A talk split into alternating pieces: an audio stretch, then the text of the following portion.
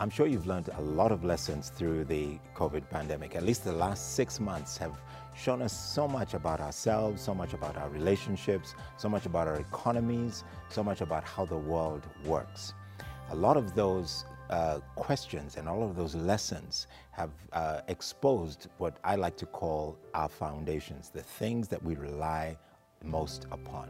I want to talk about that for a few moments here on CITAM Church Online, and my name is Reverend Kwame Kubadiri.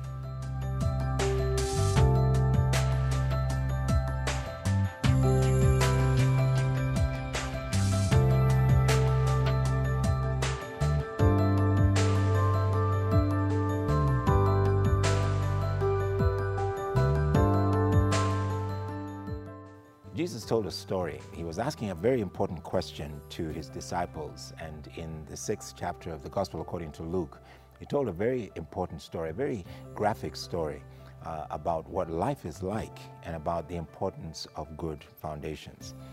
In Luke chapter 6, from verse 46, we read these words Why do you call me Lord, Lord, and you don't do the things that I say? As for everyone who comes to me and hears my words and puts them into practice, I will show you what they are like. They're like a man building a house who dug down deep and laid the foundation on rock. When the floods came, the torrents struck that house, uh, it struck the house, but could not shake it because it was well built. Now, all of us know the importance of a foundation. Every building has one.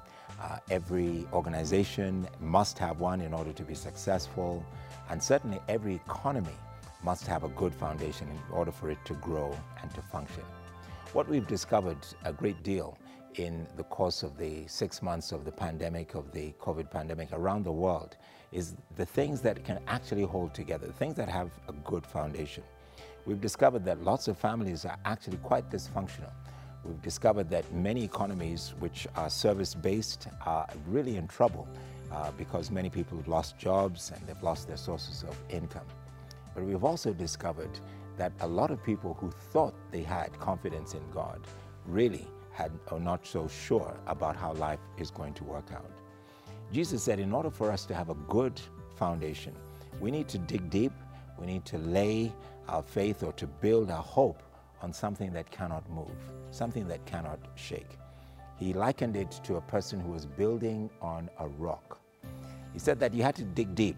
He had to go deep into the ground, deep into the earth to find that stable footing of something that could not be moved.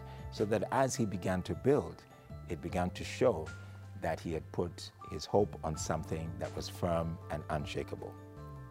One of the things that you and I will quickly discover, or if you've not discovered already, is that your position, your, your, your confidence in your life, in the things that you have accomplished for yourself, will go through testing.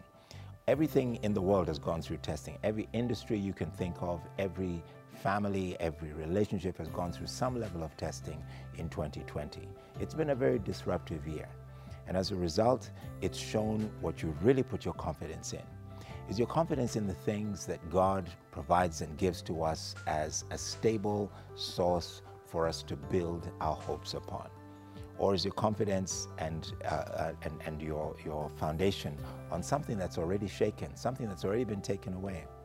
If you take stock of your life this year, if you take stock of what you have always trusted in, from the time maybe you started working or you started studying or you started a family, all those things have been brought into question in 2020.